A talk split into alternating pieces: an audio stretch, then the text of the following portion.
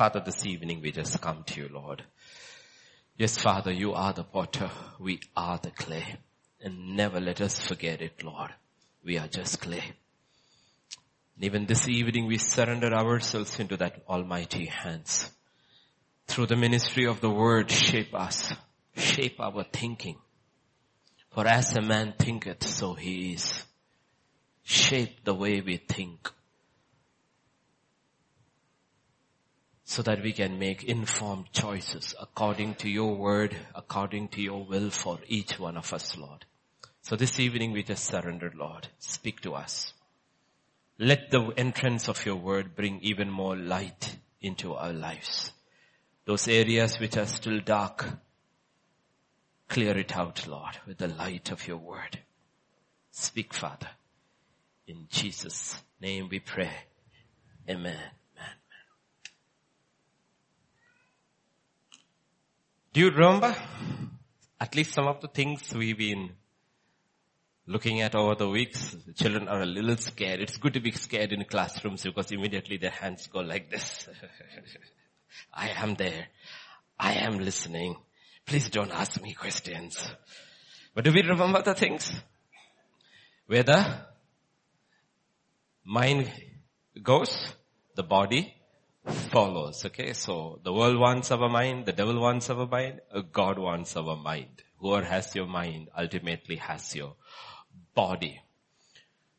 If God has to have your and my mind, then He calls us to a life of faith. It's a journey, a life of faith. And the end of that journey is the last stanza of the song where we sang, Christ is all. Okay? It's a life of faith. And no other life pleases God. Without faith it is impossible to please God by faith and faith alone. We also know faith comes from hearing and hearing from the Word of God. That's the reason we come to study the Word of God so that faith will come, faith in this God. Remember in the, in the past days we said uh, the ELT people will be able to tell you better that we when we when we receive something there are four things we call it in English ELT, we call it LSRW or listening, speaking, reading, and writing. I want you to look at this slide, okay?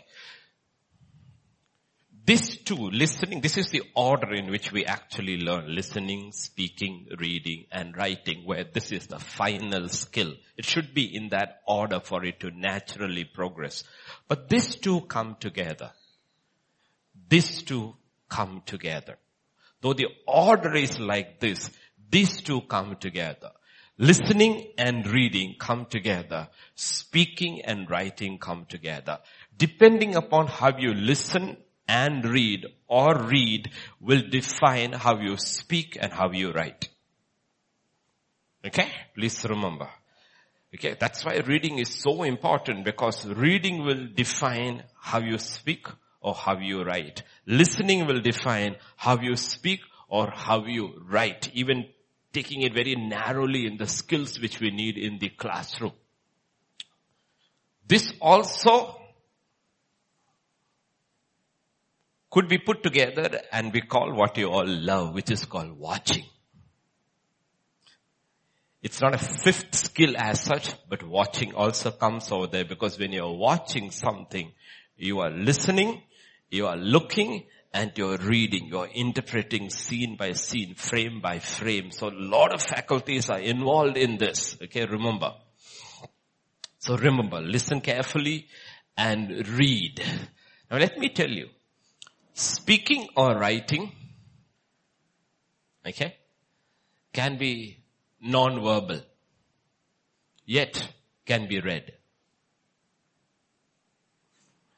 You can listen or read without a word being uttered. Because the actions spoke. I'll show you an example in 1 Kings chapter 19 and verse 19. You have it? So he departed from there and from Elisha the son of Shaphat, who was plowing with twelve yoke of oxen and before him, and he was with twelve. Then Elijah passed by him and threw his mantle on him. Elijah doesn't speak a word. Doesn't speak a word. He's a young man with 12 yoke of oxen. He's plowing. Elijah comes, takes his mantle, puts on his shoulder. Did he speak? But in his very action, there was incredible message. And Elisha got it. He said, shall I go say goodbye to my dad and mom? Okay, so understand, when we talk about speaking and writing, it can be non-verbal. Like you did something terrible and you are called to the principal's office. You enter the principal's office, you take a look at his face and you read the writing on the wall. He hasn't spoken a word, but from his face, you immediately realize there is no mercy here. Okay? Understand. Understand how we perceive things. Okay, that's how you need to read scripture so that we don't miss what God is trying to say. And like I said, this is one of the most powerful speeches without a spoken word that would change the course of Israel's history for years to come. Okay. That's why we always tell you, be dressed properly because dressing is a statement. Dressing is a, let me tell this once again, okay?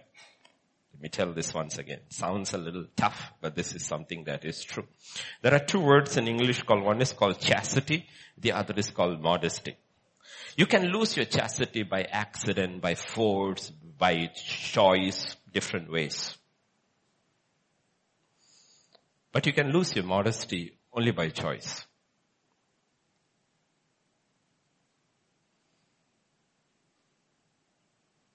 Can lose your modesty only by choice. And people don't realize sometimes it is more dangerous to lose your modesty than to lose your chastity. Because you are making a statement in the way you dress. Okay, so get these things clearly. What is communication? Because in the beginning was the Word. The Word was with God and the Word was God. Their word means God communicates to mankind through His Son Jesus. He is the communication of the Father.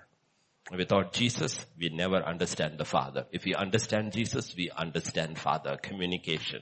Understand. Verbal and non-verbal. So faith is lived in action which speaks. Faith speaks. And faith which does not have action, corresponding works, is dead.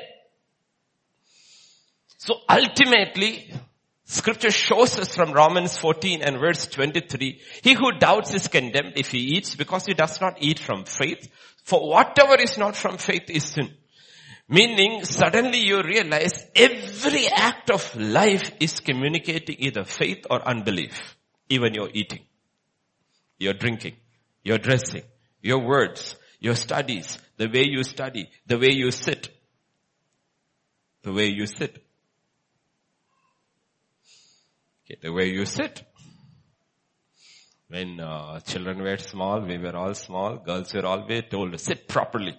Knees together, skirt down, sit properly.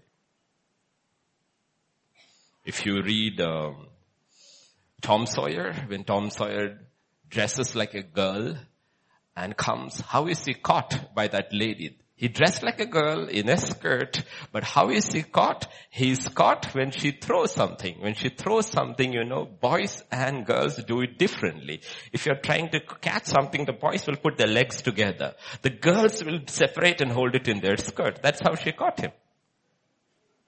And it is communication. You can be dressed like a girl, in a skirt, everything. But inside either you're a boy or a girl and you will react normally according to your gender communication. Remember these things, okay? In a life of faith, there are actions that should correspond to faith. Therefore to live by faith is a choice. It's a choice. The choice to live by faith itself is a choice. Right now for many, choice is being made because you are minors. Or even if you are not a minor, you live off somebody who told you. Like for me, when I came back, when I, when my parents dropped me in India at the age of 12 all the way till I grew up, till I believed. interesting, okay? Till I believed. Till I believed. Meaning all the days when I did not believe, I went to church regularly. Why? Because I was just told, you need to go to church. It's as simple as that. Your father told you, you need to go to church. It doesn't matter whether you believe or not. He's the one who pays your fees. He's the one who puts food on your table. He's the one who puts clothes on your back. He said, go, you go. Then I believed. When I believed, I did not go to church. I went for the Bible studies. Because the church was dead. And I didn't have a church for years until I came to Hyderabad. Because every church I went, I found it was dead. There was no life there. Okay, so you need to understand, okay? Some of you are here not because of your own choice. A day will come when you will have to cho- choose. And when that day comes, your choices will ultimately define who you become, where you end. So faith is a choice which we make every day. But not like the world thinks, it is not a uninformed choice. Like the educated ones from the universities and colleges look at Christians, believers as being illiterate, uninformed. Faith is not an uninformed choice. See, uh, if you divide people into groups, large groups, we can divide people into three groups. Believers. Okay, I want to put all of you as believers. Then there is a second group called the religious. And the third group called the atheists. They may be the smaller group, but they're very powerful group because they control. They control the system, they control the media, they control the universities, they control parliaments. Remember, they are small but very powerful. Believers, religious, and the atheists. But if you take these three groups what is common about these three groups? Let us say, Amy, not Amy, Amy Amy, right? Amy, Pravina, Niharika, right? Amy is an atheist. Pravina is a believer and she is religious. What is common about all three of them? They all go for the same education in the same school. Have you noticed? The atheist, the religious, and the believer goes to the same school. The education, are your textbooks different? Amy, what are you believer? Okay, your textbook is this. Or what are you religious? Your textbook, no. What you study is the same. It is the same what we call atheistic secular education. Everybody goes to the same system. So our thinking in so many ways is similar. You have a label believer, you have a label religious, you have a label atheist, but the thinking is the same because the thinking is being framed from 12 years, 15 years, 17 years of secular atheistic education. Understand that. And we struggle with faith. Believers struggle with faith because we have been taught everything has to be factual. The why and the where and the how and the what. And faith sometimes it doesn't work like that. And this is not our struggle. This is the struggle of everybody in the Bible from the beginning, after the fall. Because they see nature is governed by certain rules which science tries to understand and harness. But when you are faced with a problem, we try to be scientific. Atheism that uses science begins with the assumption there is no God. Faith begins not with an assumption, but with the assertion that God created everything. And one of the major causes of unbelief in the believer is that he tries to think scientifically when God speaks to him. In Genesis chapter 15, let's look at the father of believers. Okay? God is speaking to him. After these things, the word of the Lord came to Abraham in a vision. First science will say there is nothing like vision. Okay? If you go try to tell your science teacher about your vision, he will tell, that is just a dream, forget it. It's from your subconscious mind. Maybe you ate something which did not digest well and that was the final memory which you had. They will do a psychoanalysis on you and give you an interpretation which has got nothing to do with God. Had a wish saying, do not be afraid Abraham. I am your shield, your exceedingly great reward. But Abraham said, Lord God, what will you give me seeing I go childless and the heir of my house is Eliezer of Damascus? Okay. God comes and speaks to Abraham. Abraham's response is absolutely scientific. He's saying, I understand what you're saying, but what's the point? What am I going to do with all this? Because when I look at it scientifically, I have no children. I have no children. I have no children. Verse 3, Abraham said, look, you have given me no offspring. Indeed, one in my house is my heir. He's thinking very, very naturally. You can use different words, science, logic, sight, reasoning, natural ways in which we think. And that's how all we think. He's an old man now. And at this age, he's almost 75, 80 years old. At the age when God comes and says, I am your great reward, he's saying, what's the point at 80? being rewarded. If I had a son, I could understand it. This fellow who followed me is going to take everything. So he's not even excited by anything God says because he is thinking the way the world thinks. In verses 4 and 5, God's response is very unscientific.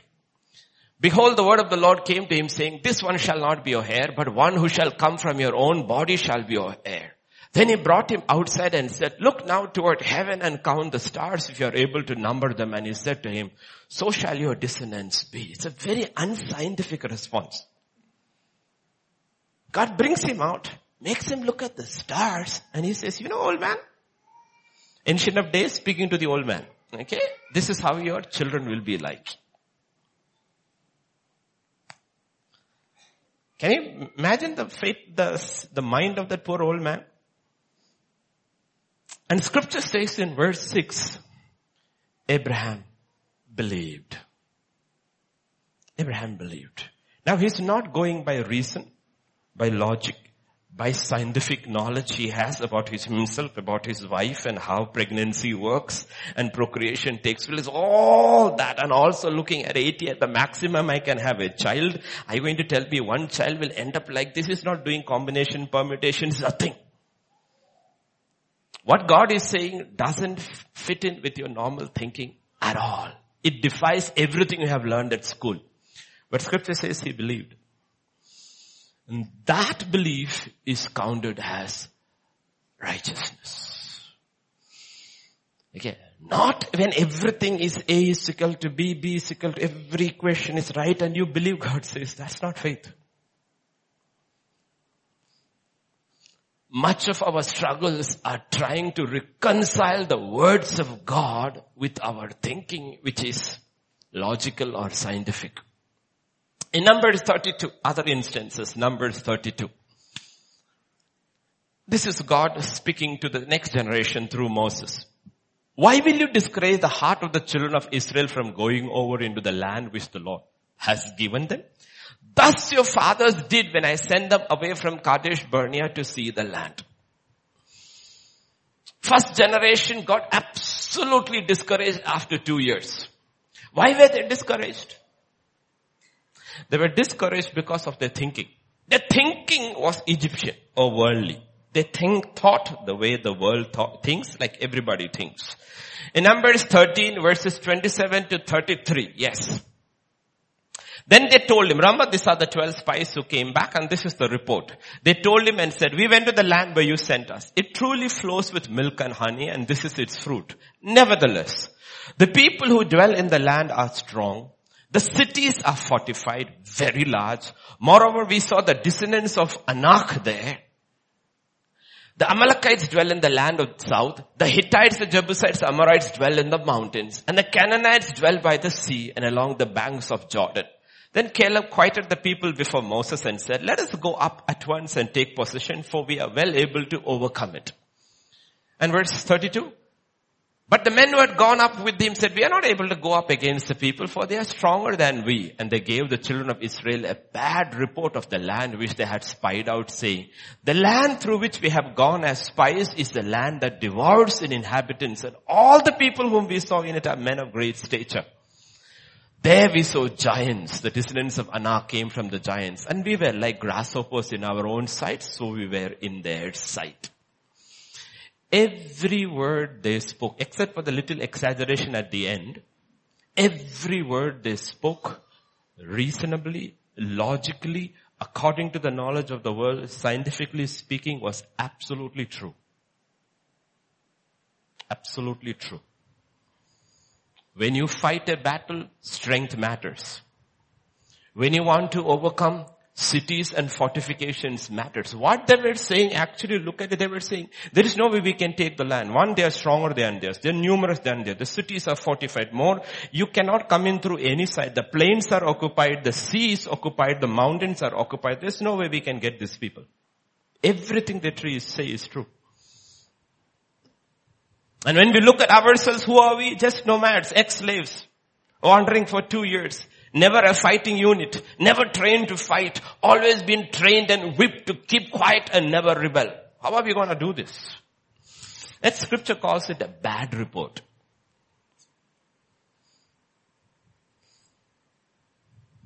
See our thinking. Our thinking is ultimate and everything they say is actually true if you speak according to the science of war, the science of war of those days. Everything they say is true. But scripture says this in 2 Corinthians chapter 5 and verse 7, scripture says, my people, we walk by faith and not by sight. You cannot walk by sight. If you walk by sight and bring a report of sight, it is a bad report. So you see these people are dealing with scientific facts, which is called sight versus faith, which is what God speaks. And that's everybody's struggle here. Everybody's struggle over here. Everybody, all of us struggle this at every point in our life. That's also why debates like creation versus evolution usually never works. Because they are based on absolutely, totally opposing premises. Creation is based on the fact God created everything. Evolution is based on the fact or premise there is no God. So how do you debate? If you have to debate something, you need to have one common point. So the question is, how do you debate with a believer, with a religious, and an atheist, the three groups of people. The believer, the religious, different religions, and the atheist. How can you debate with these three groups? Is there a common point? Is there any common point where these three can come and have a conversation? There is only one common point. You know what? It is called death. Absolute common point. The religious, the believer, and the atheist knows he will die one day. You ask the atheist, what is your hope? He has nothing to offer. You ask the religious, he is totally confused. Many births, no births. Many pillars, five pillars. He has no real hope because his hope is in himself. On the other hand, if you ask the believer, the man of faith, the woman of faith, he has hope. And is very sure about his hope. Then the question you ask, the atheist asks is that, what if you are wrong? What if I am wrong? Let us say for 10 years I taught you, I taught you follow God, follow God, believe, follow God, make these choices and ultimately one day you die and realize there is no God. What do you lose? Nothing. What do you lose? Nothing. On the other hand, I am right. And you fought me in your mind, fought me in your mind, fought me in your mind, sat there, listened, wrote notes and was an atheist. And then you die. You lose everything.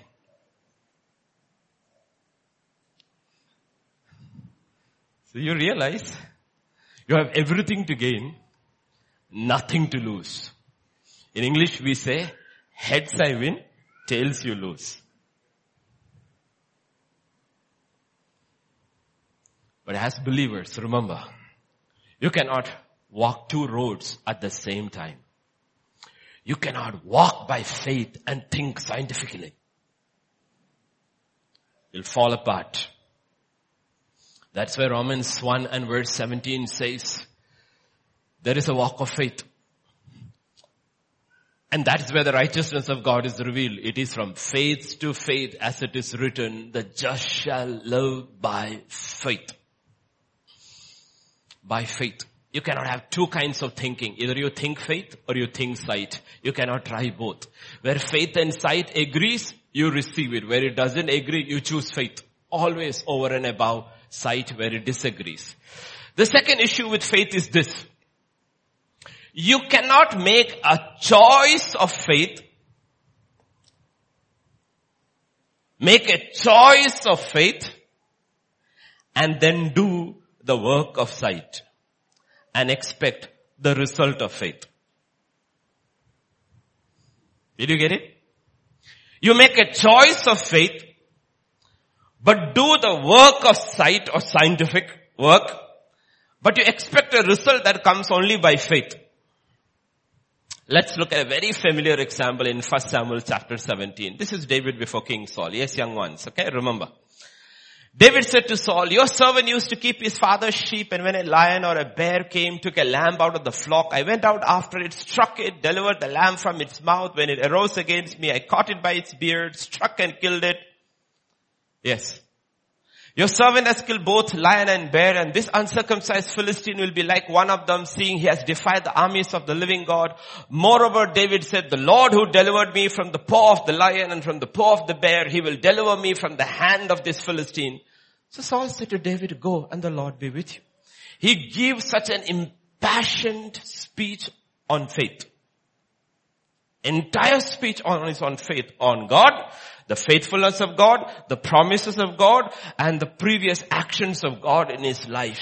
Listening to that speech, some faith which was there in King Saul came to the front. He was moved by this young man's faith. So what did he say? Go. God be with you. And then he said, so Saul clothed David with his armor. He put a bronze helmet on his head. He also clothed him with a coat of mail. David fastened his sword to his armor, tried to walk, for he had not tested them. And David said to Saul, I cannot walk with these, for I have not tested them. So David took them off. Did you see his solution? You see his solution. David is making a declaration of faith and he's going to act out on faith and Saul puts a very scientific solution to this issue. If you're going to fight a man, this is how you should fight. Should I have a helmet? Should I have an armor? You should have a sword. David said, David is a smart young man. He's saying, you know what? Faith and this doesn't tally. It's not working. You see, Saul's back is against the wall. He's desperate. Very desperate. Goliath is very smart. The Philistines are very smart and the people in the world are very smart. You need to understand that. They're very smart. They're smarter than us. You can never defeat the world with smartness because they are smarter than us because they have the wisdom of the serpent. The only way you can defeat the world is by faith and faith alone. Never try to outsmart them. You cannot. Because they have the wisdom of the serpent. What we have is the wisdom of Christ which will outsmart the serpent at every turn.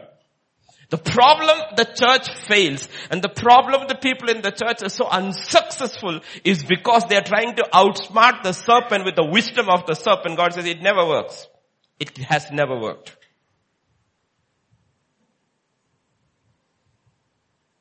It never works. What we have instead is the wisdom of God. And that comes by faith. So he says it does not work. David is very, Goliath is very smart. He realizes, you know what, these guys are absolutely fearful. We can fight them, we can thrash them and we can take over. But why kill people? Not our, theirs, In the battle, ultimately some of us will die. There is no need for anybody to die. Let's do it shortly. You send one man, I will fight him. I'll fight him. One on one fight, I will win. You shall be my slaves. David's faith, Saul's ways will not bring God's result. This is the same mistake we too make. We hear words of faith. Our emotions are all touched. Mind is still thinking the old scientific way.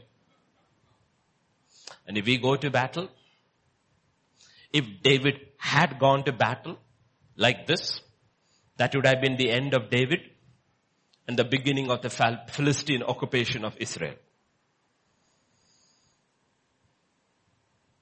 Understand that. You cannot fight God's battles in man's ways. It will not work. A lot of parents try and try and try and try and ultimately one day look back and think, why is my child not succeeding? The reason is you thought these are the ways in which we need to succeed God, with God and God says it does not work. Everybody, Abraham all went through this. Look at another issue in Abraham's life in Genesis 17 and verses 15 to 18. God is speaking to Abraham. God said to Abraham, as for Sarah, your wife, you shall not call her name Sarai, but Sarah shall be her name. Mother. Not princess anymore. What shall be her name? Mother. Sarah.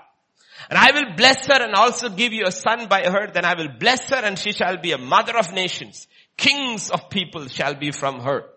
And Abraham fell on his face and laughed and said in his heart, shall a child be born to a man who is 100 years old? And shall Sarah who is 90 years old be, bear a child? Abraham said to God, oh, that Ishmael might live before you. God is speaking to Abraham. Abraham is absolutely medically, scientifically correct in his response. He's saying, I'm 100. I am 100. And Sarah is? She's been in menopause for the past 40 years. Lord, do you understand biology, Lord? Absolutely scientific in his thinking. But Lord, I understand your promise. It's not that I, I don't believe you. I do believe you. You want a result? Shall we do it my way? Can we do it my way? You take the credit, it's fine. I have no issues with that. But can we do it my way? Ishmael the way for you?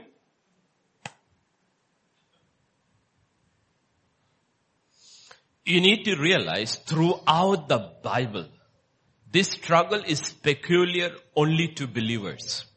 Believers struggle with unbelief. Unbelievers do not struggle with unbelief, they walk and live in it. Only believers struggle with unbelief. Unbelievers don't struggle with, un- they don't darkness doesn't struggle with darkness. Those who are learning to walk in light constantly struggle with the darkness they discover inside themselves.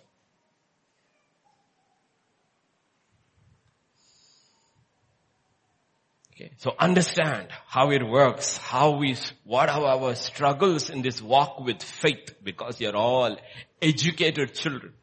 And that's why the poor receive the gospel just like that. That's why the gospel is for the poor because they don't struggle so much like the educated ones. Another struggle. I don't, I want to say the third struggle, another struggle of the believer. Okay? Another struggle of the believer is this in his walk of faith. Is connected with the result. Often, we have a preconceived, let us say, scientific result in our mind.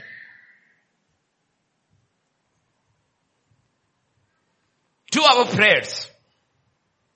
We have already according to the world that has framed us, the thinking that has framed us, even when we pray to God, ask the living God for something, we already have a way the result should come or what the result should be.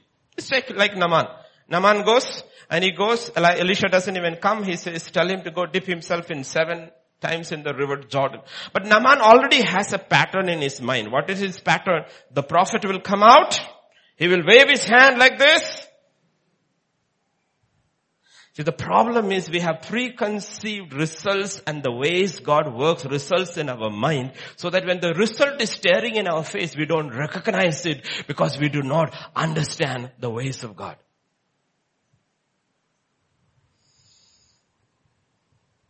When we have a problem, all of us have faith, at least little faith. And we pray. Everyone prays. Don't tell me you don't pray. Everyone prays. But the problem is, when you see the answer to our prayer, do we recognize the answer? Because the answer is not according to our scientific or according to our college education. Let's look at another example from the same portion. First Samuel. The Philistine drew near, presented himself 40 days, morning and evening. Who is this? Goliath. 40 days, morning and evening, he will come and challenge. Who will fight me? Send a champion. They are trembling. They are fearful. And I'm telling you, it is not written, but you can be absolutely sure every Israelite was praying, Lord have mercy. Lord have mercy. Lord please. Bachao, bachao. That is all prayer. And I'm sure everybody, even King Saul was praying. And He is a merciful God. So what does He do? He answers their prayer. Next verse. Jesse said to his son David, take now for your brothers an ephah of this dried grain, these ten loaves, and run to your brothers at the camp. Jesse, God put this thought in his, this man's heart, and he called his younger son David and said, David, take all this stuff and go to that battlefield and see how your brothers are doing. God had answered their prayer. The answer is a young boy carrying a load of food for his brothers. And he came on the 40th day. The answer was staring right in their face. Nobody recognized the answer to their prayer. Because the answer did not fit in with their pattern of thinking. It didn't fit in with their pattern of thinking. Because if you are, if this eight foot tall champion has to be fought, it has to be at least seven feet five inch. Or at least six five. And must be a warrior from his youth.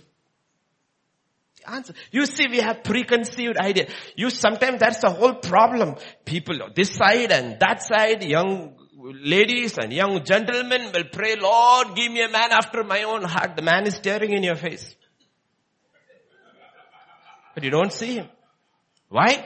Because in your mind, there is a combination of Shah Rukh Khan, Aamir Khan, and all these Khans put together, you give it, give it a Christian label. You take the Khan off and give it a Christian label, and in your mind you're looking, when is my Prince Charming coming? Prince, God says is standing before you. We have all these preconceived ideas. And we often go through life without recognizing the answers to our prayers. God has answered their prayer, but they are not able to see the answer. Look at 17th, the next verse, yeah. Now Eliab, his oldest brother, heard when he spoke to the men. Eliab's anger was aroused against David and he said, why did you come down here? Who is this? His brother. His brother is not able to see God's answer in his brother. And instead of getting encouraged, he's angry. Do you get angry when you get, see certain answers to prayers?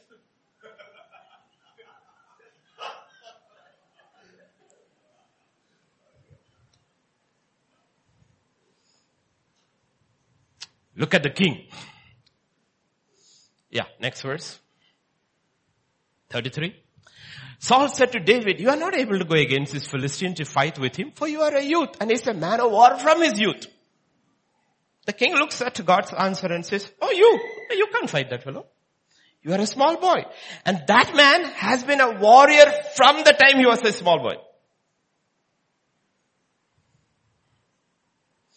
You go through the pages of the Bible and you will see this often reflected. Man prays, God answers, but we are not able to see the answer of God because we have a preconceived worldly educated way that this is the way my answer should come. The answer stares in our play, in our face, stands before us and after some time it departs from our face and you say, Lord, why didn't you answer? God said, I did. I did. You didn't receive my answer. Everybody goes through this. But, even Mary went through that. Gabriel um, comes and says, most blessed of this thing and all. She says, how is it possible? She's thinking rationally, scientifically. How is it possible? I have not not man. But then she says, but let it be according to your word. She says, I will not let my scientific mentality stop or let it go above God's word. I don't have to understand how God works, but I can just surrender to the work of God in my life, even if I don't understand. Meaning I understand God is the God of science also. In Exodus chapter 2 verse 23 and 24, the people are crying and praying. It happened in the process of the time. The king of Egypt died. The children of Israel groaned because of the bondage. They cried out and their cry came up to God because of the bondage. So God heard their groanings and God remembered his covenant with Abraham, Isaac and with Jacob. What does it mean? Children of crying, crying, Lord, deliver us, deliver us, deliver us, deliver us, deliver us. God said, I heard your cry. I heard your prayer. I'm answering your prayer. But the problem is his answer was two old men with a stick. And that answer did not fit in with their assumptions how God would answer their prayer. You are slaves of the most powerful nation on earth. Tens and thousands of soldiers, iron chariots. Okay, you're talking about North Korea. 200,000 believers in labor camps and an army of 10 million people, soldiers and tanks and everything. And God is sending two men to Kim Song. Set my people free. And he said, Lord, you prayed and you sent this?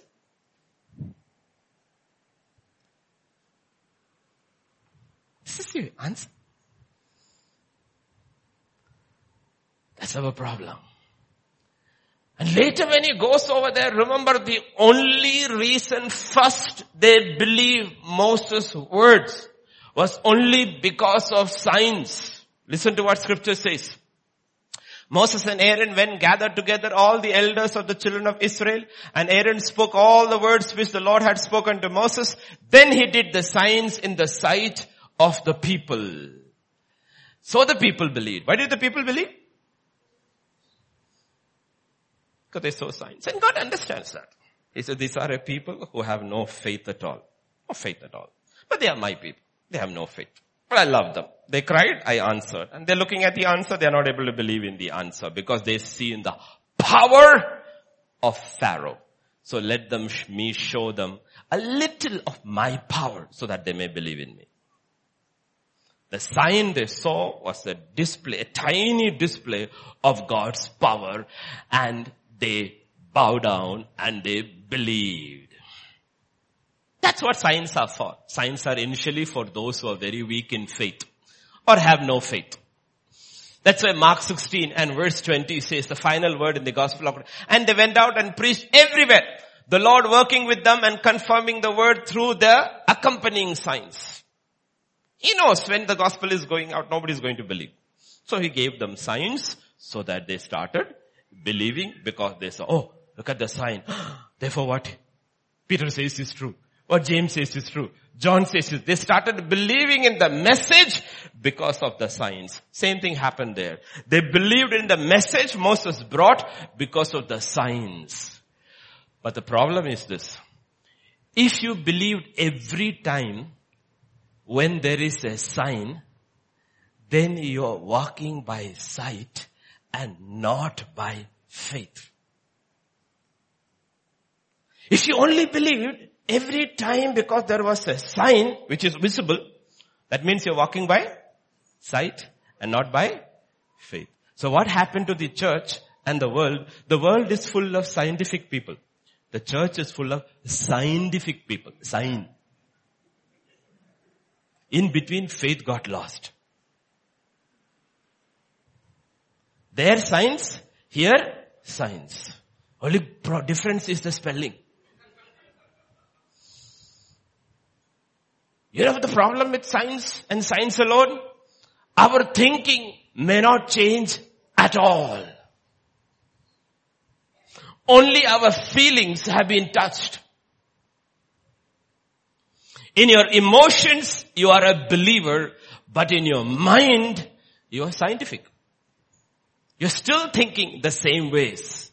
And so every time, unless God manifests His power, you won't believe. And because you won't believe, you won't follow. And it is a power play. That's what happens in religions. It's a power play. Why does in India we have over a crore, not people, gods? It's power play. It is real. Those gods are real. They are not unreal God, they are real. It's a power play. If you look at which God has the maximum number of players, you need to realize that deity displays more power than the others. It's power play. That is why in all ancient nations, including India, when two kingdoms clashed and one kingdom won over the other thing, they didn't go, they went into the other fellow's temples and took his gods also and brought him and put him in his temple because they knew this is a power play. That is what happened at the Philistines. They took the ark of God's covenant and put it in their temple because more the power the better. None of them are walking by faith. Every religious person is walking by sight in power.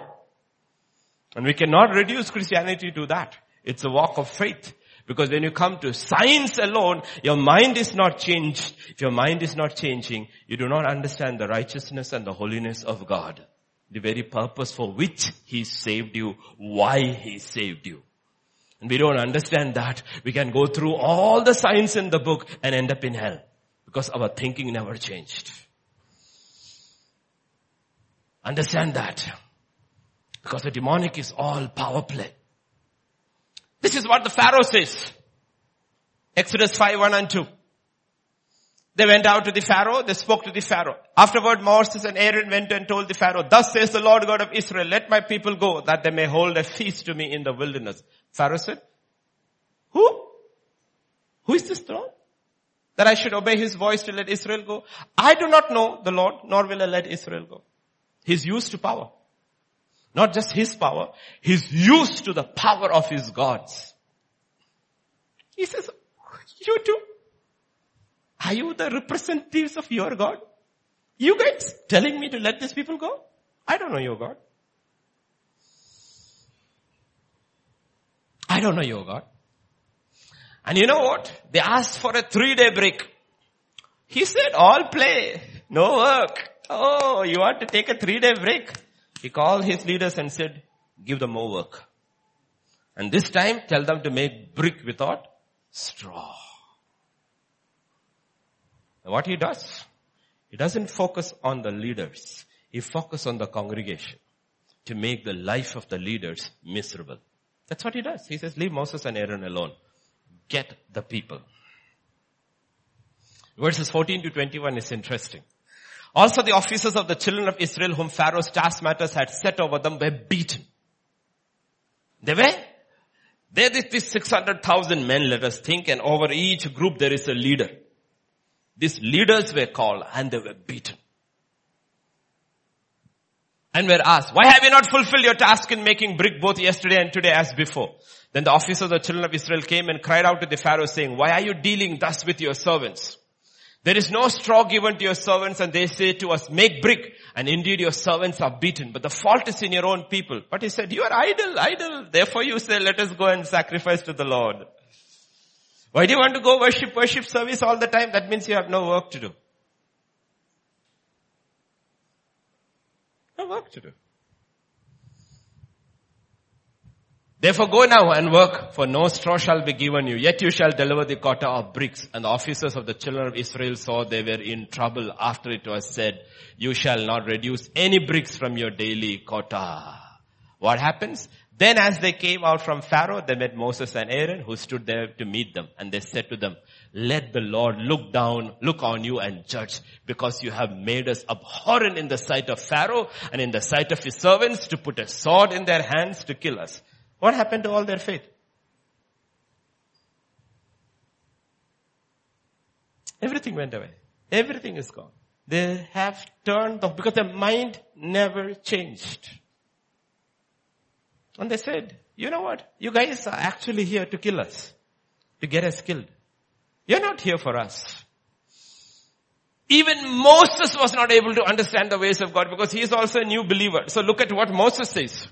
Moses returned to the Lord and said, Lord, why have you brought trouble on these people? Why is it that you have sent me? For since I came to Pharaoh to speak in your name, he has done evil to this people, neither have you delivered your people at all.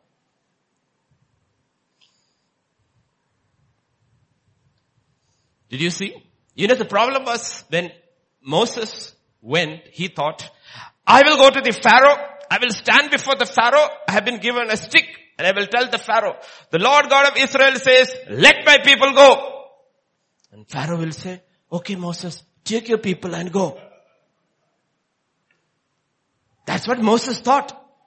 That Moses' first ministry is still continuing. You name it, claim it, grab it.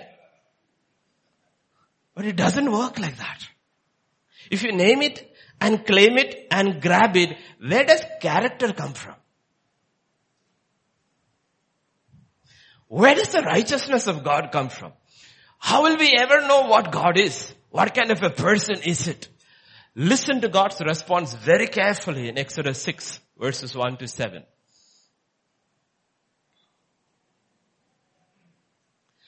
Then Lord said to Moses, now you shall see what I will do to Pharaoh, for with a strong hand he will let them go, and with a strong hand he will drive them out of his land.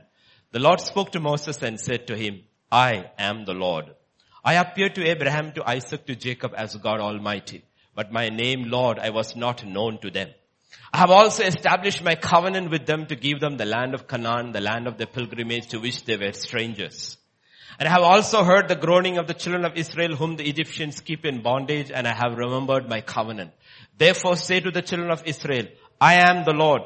I will bring you out from under the burdens of the Egyptians. I will rescue you from their bondage. I will redeem you with an outstretched arm and with great judgments. I will take you as my people. I will be your God. Then you shall know that I am the Lord your God who brings you out from under the burdens of the Egyptians. We read that and we feel so good. But do you know what actually God is saying?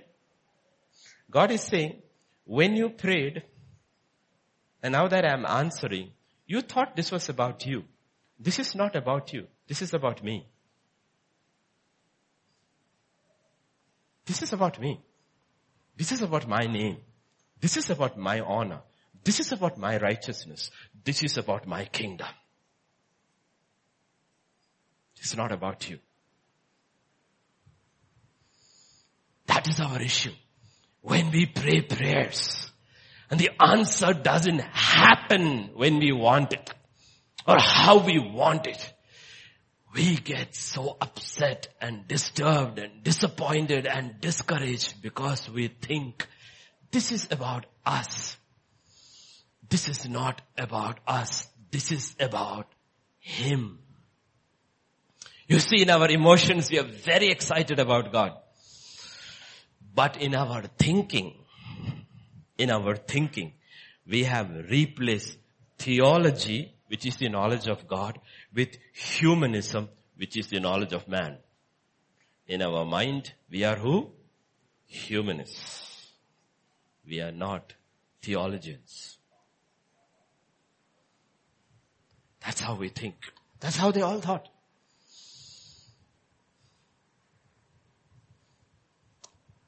That's where we get disappointed. And all our disappointments actually, I'm talking about as believers, I'm not talking about the religious and the atheists.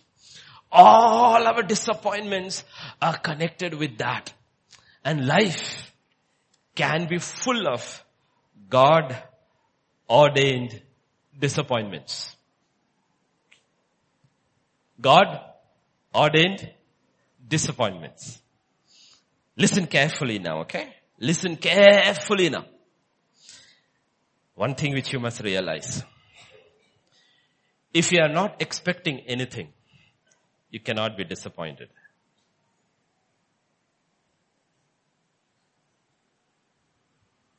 Some people, some students, when their results come, they are never disappointed.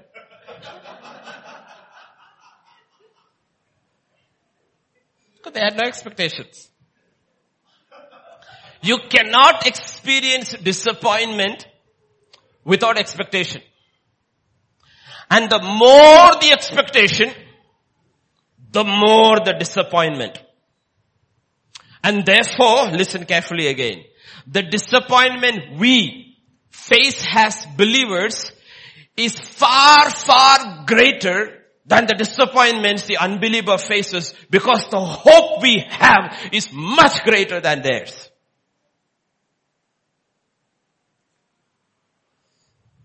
Understand that? Our disappointment is much greater than an unbeliever's disappointment. Because at the end, the unbeliever's expectation is temporal. Our actual expectations are much more, Lord, set me free, take me out of this bondage of, uh, of Egypt. God says, with mighty judgments, I will set you free and I, He doesn't stop there. We thought, we prayed, Lord set me free. He says, no. I want to set you free. I will take you to the land flowing with milk and honey. And I will give you cities which you did not build.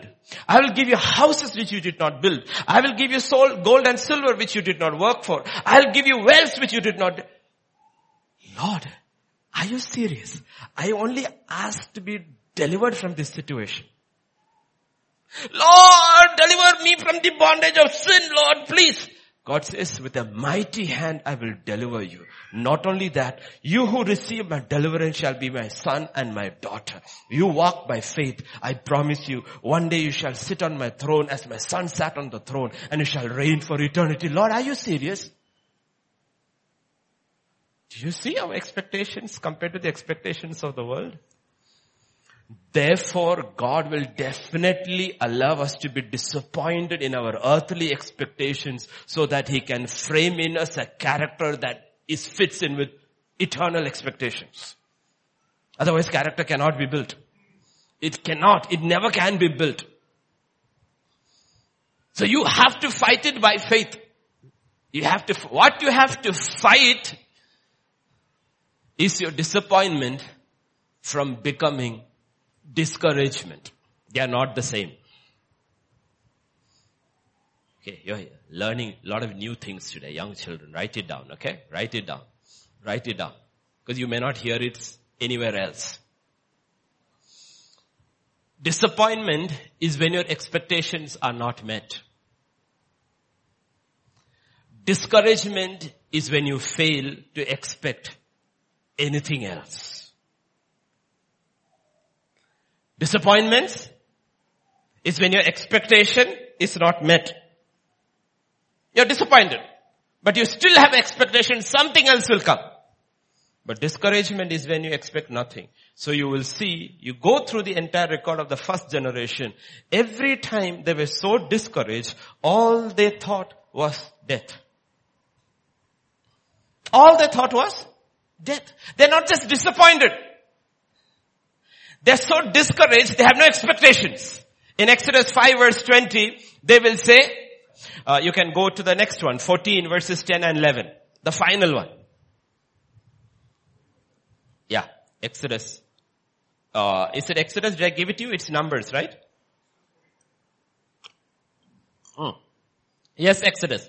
This is when they're out of Egypt. When Pharaoh drew near, the children of Israel lifted their eyes, behold, the Egyptians marched after them, so they were very afraid. The children of Israel cried out to the Lord. Then they said to Moses, because there were no graves. So to be disappointed is okay. You cannot work with discouraged people. It's almost impossible to work with discouraged people because every obstacle they see, they only see death there. They don't see life. You need to realize why God allowed that generation to die in that desert because that is all they expected. Every time they opened their mouth, they said, we are going to die. And God said, okay, finally die. If that's all you expect, that's all you get.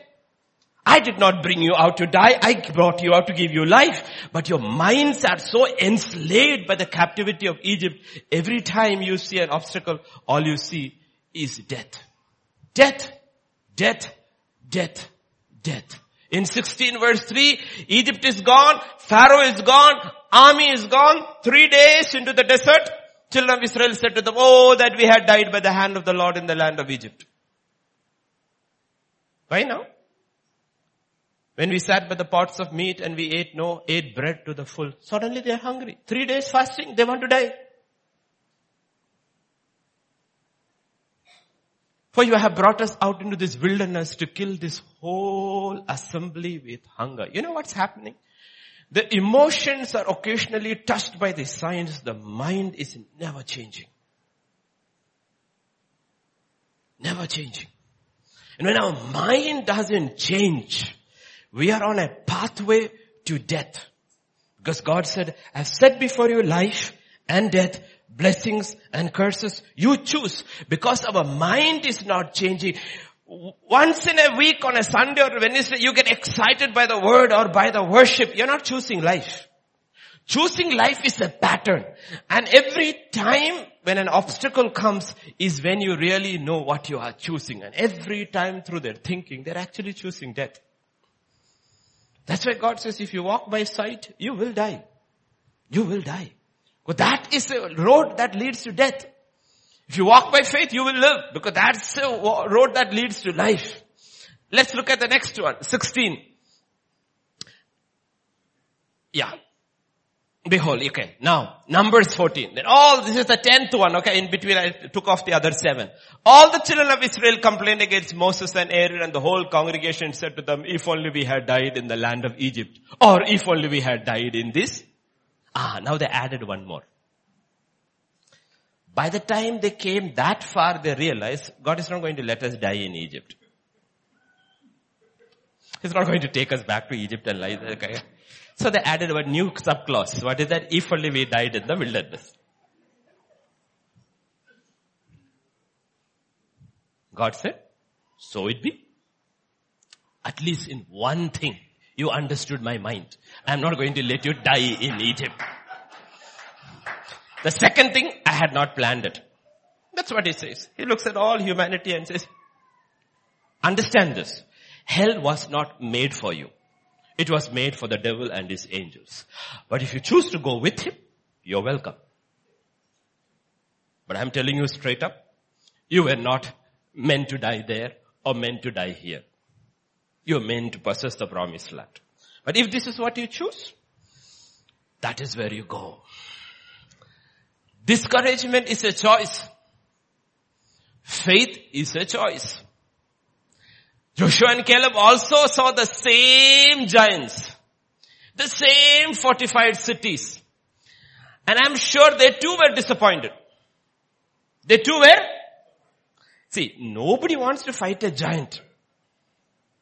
God said, I'm giving you this land and towns you which did not build and wells and this thing. And Joshua also thought, okay, we will have to fight. Let us, Lord, I pray the guys are smaller than me.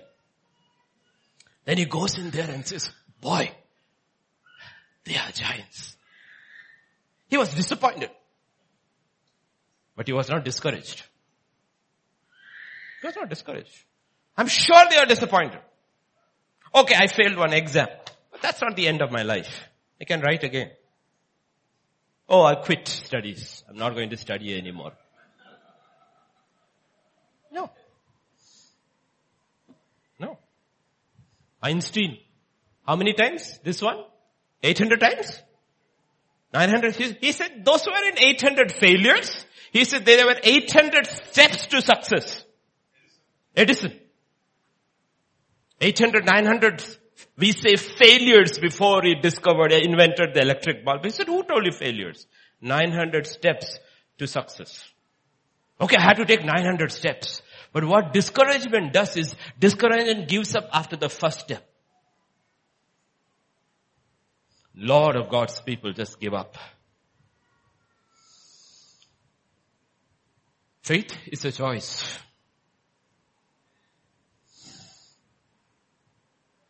Faith is a choice. Discouragement is a choice. All of us will be disappointed in life. But don't get give up because you're disappointed. Don't give up because you're disappointed. Just because you failed an exam, just because one company said leave and quit, don't give up. You'll say, I'm going to fight it even more next time. I'm not going to give up. Why? Because unlike the unbeliever, I have God, I have the promises of God, and I walk by faith, and when I walk by faith, I understand the knowledge of God. I understand my God. I know who is. Yes, I goofed up. Now don't go rationalize and say, who doesn't goof up? That's not what God wants to hear. God doesn't want to hear who doesn't goof up. You know? God wants to hear, Lord, I goofed up. God says, I know that. Are you, are you willing to accept? Yes, Lord. Can I have another chance? He says, what one chance? I'll give you as many chances as you want. Do you know me? Yes, Lord. I think I know you. That's the difference. The people in the Bible who are called overcomers are not people who did not have disappointments. These are the people who by faith fought discouragement every day of their life. And God will look at this generation and says, you know what? You were discouraged and you died. In 1 Samuel 30 and verse 6, sorry, 30 and verses 3 to 6. So David and his men came to the city and there it was burned with fire. And their wives, their sons, their daughters had been taken captive. And David and his men, yeah, David and the people who were with him lifted up their voices and wept until had they no power to weep. And David's two wives, Ahinoam and Jezreelite, Abigail, the widow of Nabal, had been taken captive. And David was greatly distressed for the people spoke of stoning him because the soul of all the people was grieved and every man for his sons and his daughters. Now let us look at the background of this story. You know the background? 16 months in darkness in the Philistine camp. At the end of the Philistine camp, the king wants David and his 600 men to fight along with him. The leaders of Philistines says, no, you cannot bring him. So the king said, David, go, go back. I'm sorry, I cannot take you because my leaders don't want you. Go back. And they are going back. Discouraged, disappointed, whichever you want to call it, we don't know. The king said, no, I don't want you. You can go back. And they have traveled for three days. They are tired. They are disappointed. They are tired. And when they're getting close, close, I'm sure when they're getting close, all they can see first they see is smoke. Do we see smoke? You see, when you're far away in the countryside, when you see smoke and smoke coming from the familiar houses, you will see, says, wow, at least I can have a good dinner. My wife is cooking. I can rest. They get closer. They see, this doesn't look like smoke of cooking. They realize the whole city is burned down. And they are, you have to see in your mind, crazy, everyone running into his houses, tents, whatever, searching, looking, only ashes, no wife, no children, nothing, everything gone. They cried, they wept. Why are they weeping like this? Because of the past events is piling up 16 months with no God, no fellowship, no worship, no hearing the word of God, nothing. Living in the world, living in the Philistine camp, compromised on everything they know is true. They're actually down in the dumps already. Then the king said, go. Three days walk and then you come over here. And then the one who should be most discouraged and depressed is David because at that hour the men were talking about stoning David, their leader. That's what scripture says. For the people spake of stoning him. We don't know what happened.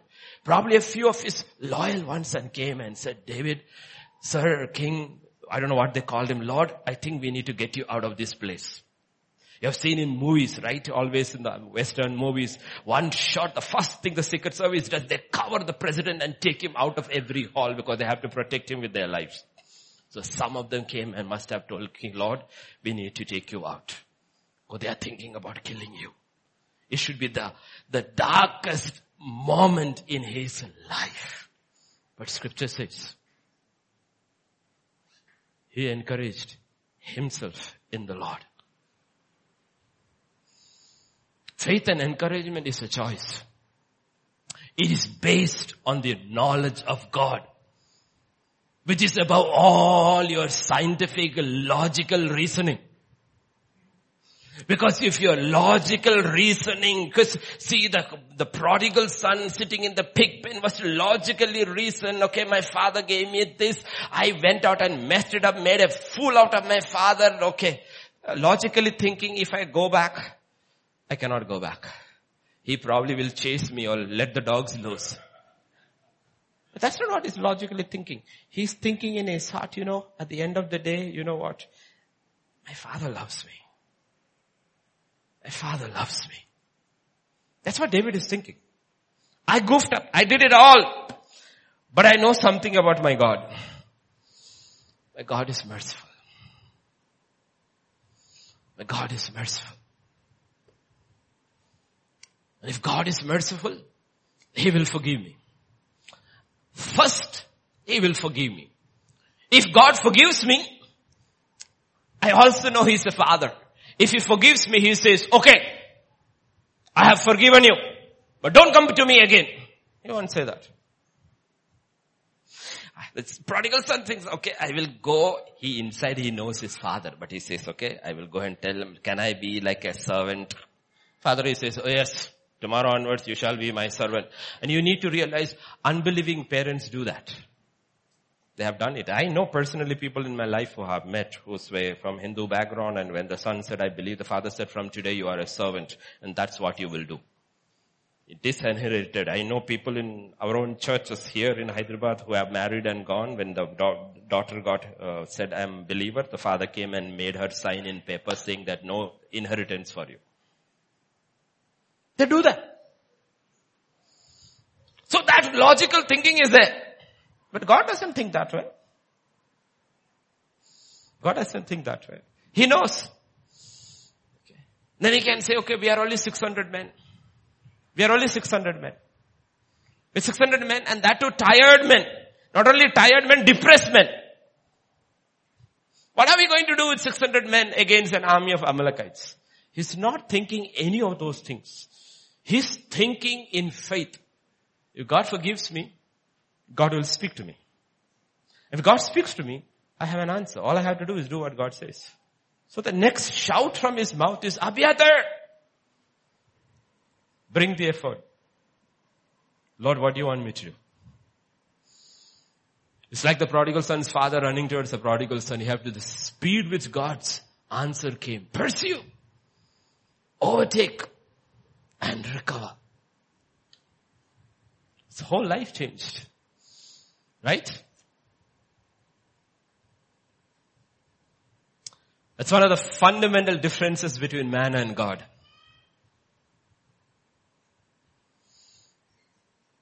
If you're going to think about God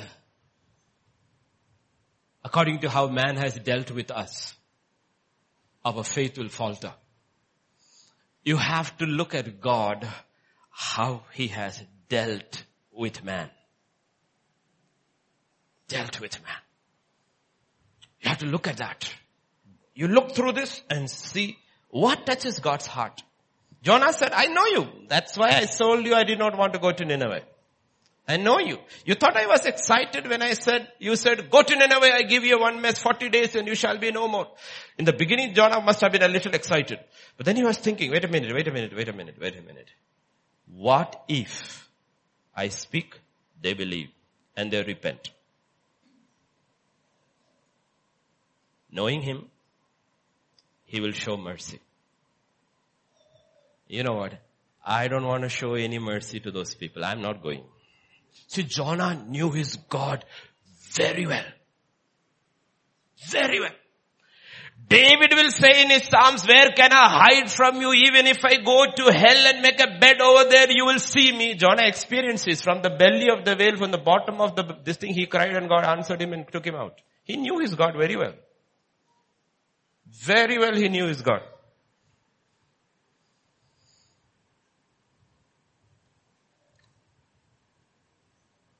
Are you getting it?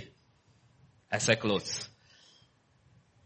One final verse. Why we need to know God. Why in this journey, faith of journey is not the things we do.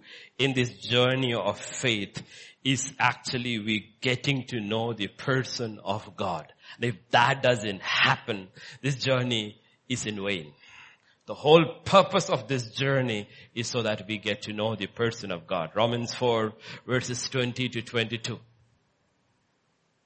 He did not waver at the promises of God through unbelief, but was strengthened in faith giving glory to God, being fully convinced that what he had promised, he was also able to perform.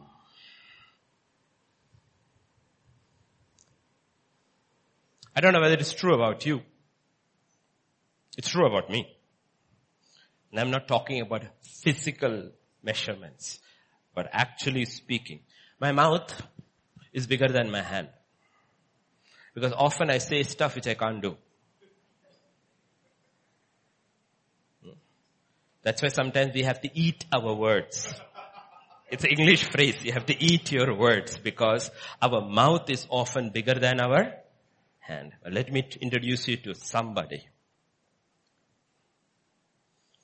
His mouth is not bigger than his hand. What he says, he does. What he says, he does. And you can be absolutely sure if God says something, he's well able to do it. He never says anything which he's not able to do. That is where our faith comes from. Faith comes from hearing and hearing. That's what he's talking about. Abraham looked at himself. He looked at Sarah. He looked at everything. Then he said, you know what? God's mouth and his hand, they work together. His mouth is not bigger than his hand. If he said something, I don't know how he's going to do it. I'm not going to anymore rationally, scientifically, logically try to work it out. I'm just going to believe it. And I want to believe God is going to work it out. So put it all together tonight. And understand what disappointment is, what discouragement is, what is faith, and what are the different ways in which we can think we have faith, but actually we are very scientifically, logically minded. And we think we are walking with God when we're emotionally touched occasionally by God. The rest of the time we are actually walking with the world. It's a very dangerous place to walk because this world is under wrath, under judgment. Man, shall we pray? Father, this evening we just come to you, Lord. We just come to you, Father. And I pray, Father, for every one of us here in your room, in this house, our disappointments, will not lead to discouragement. Every disappointment I will lead to an appointment with God. We'll see that as your appointments. Those are the places where we will meet you. Where we will know you. As you told Israel. I reveal myself to your father Abraham, Isaac and Jacob as mighty God. But to you, I'm going to reveal myself as the Lord. The children of Israel thought God had forgotten them. But God was going to reveal himself to them in ways he had never revealed himself to Abraham, Isaac and Jacob. And for that they had to be disappointed first. And I pray we will see Lord in our disappointments. There is an appointment with the living God. To know Him in a way we have never experienced Him before and not to be discouraged. But by faith, believe that the one who promised is faithful. And to wait and to stand and to change the way we think that we know our God. For your word says, they who know their God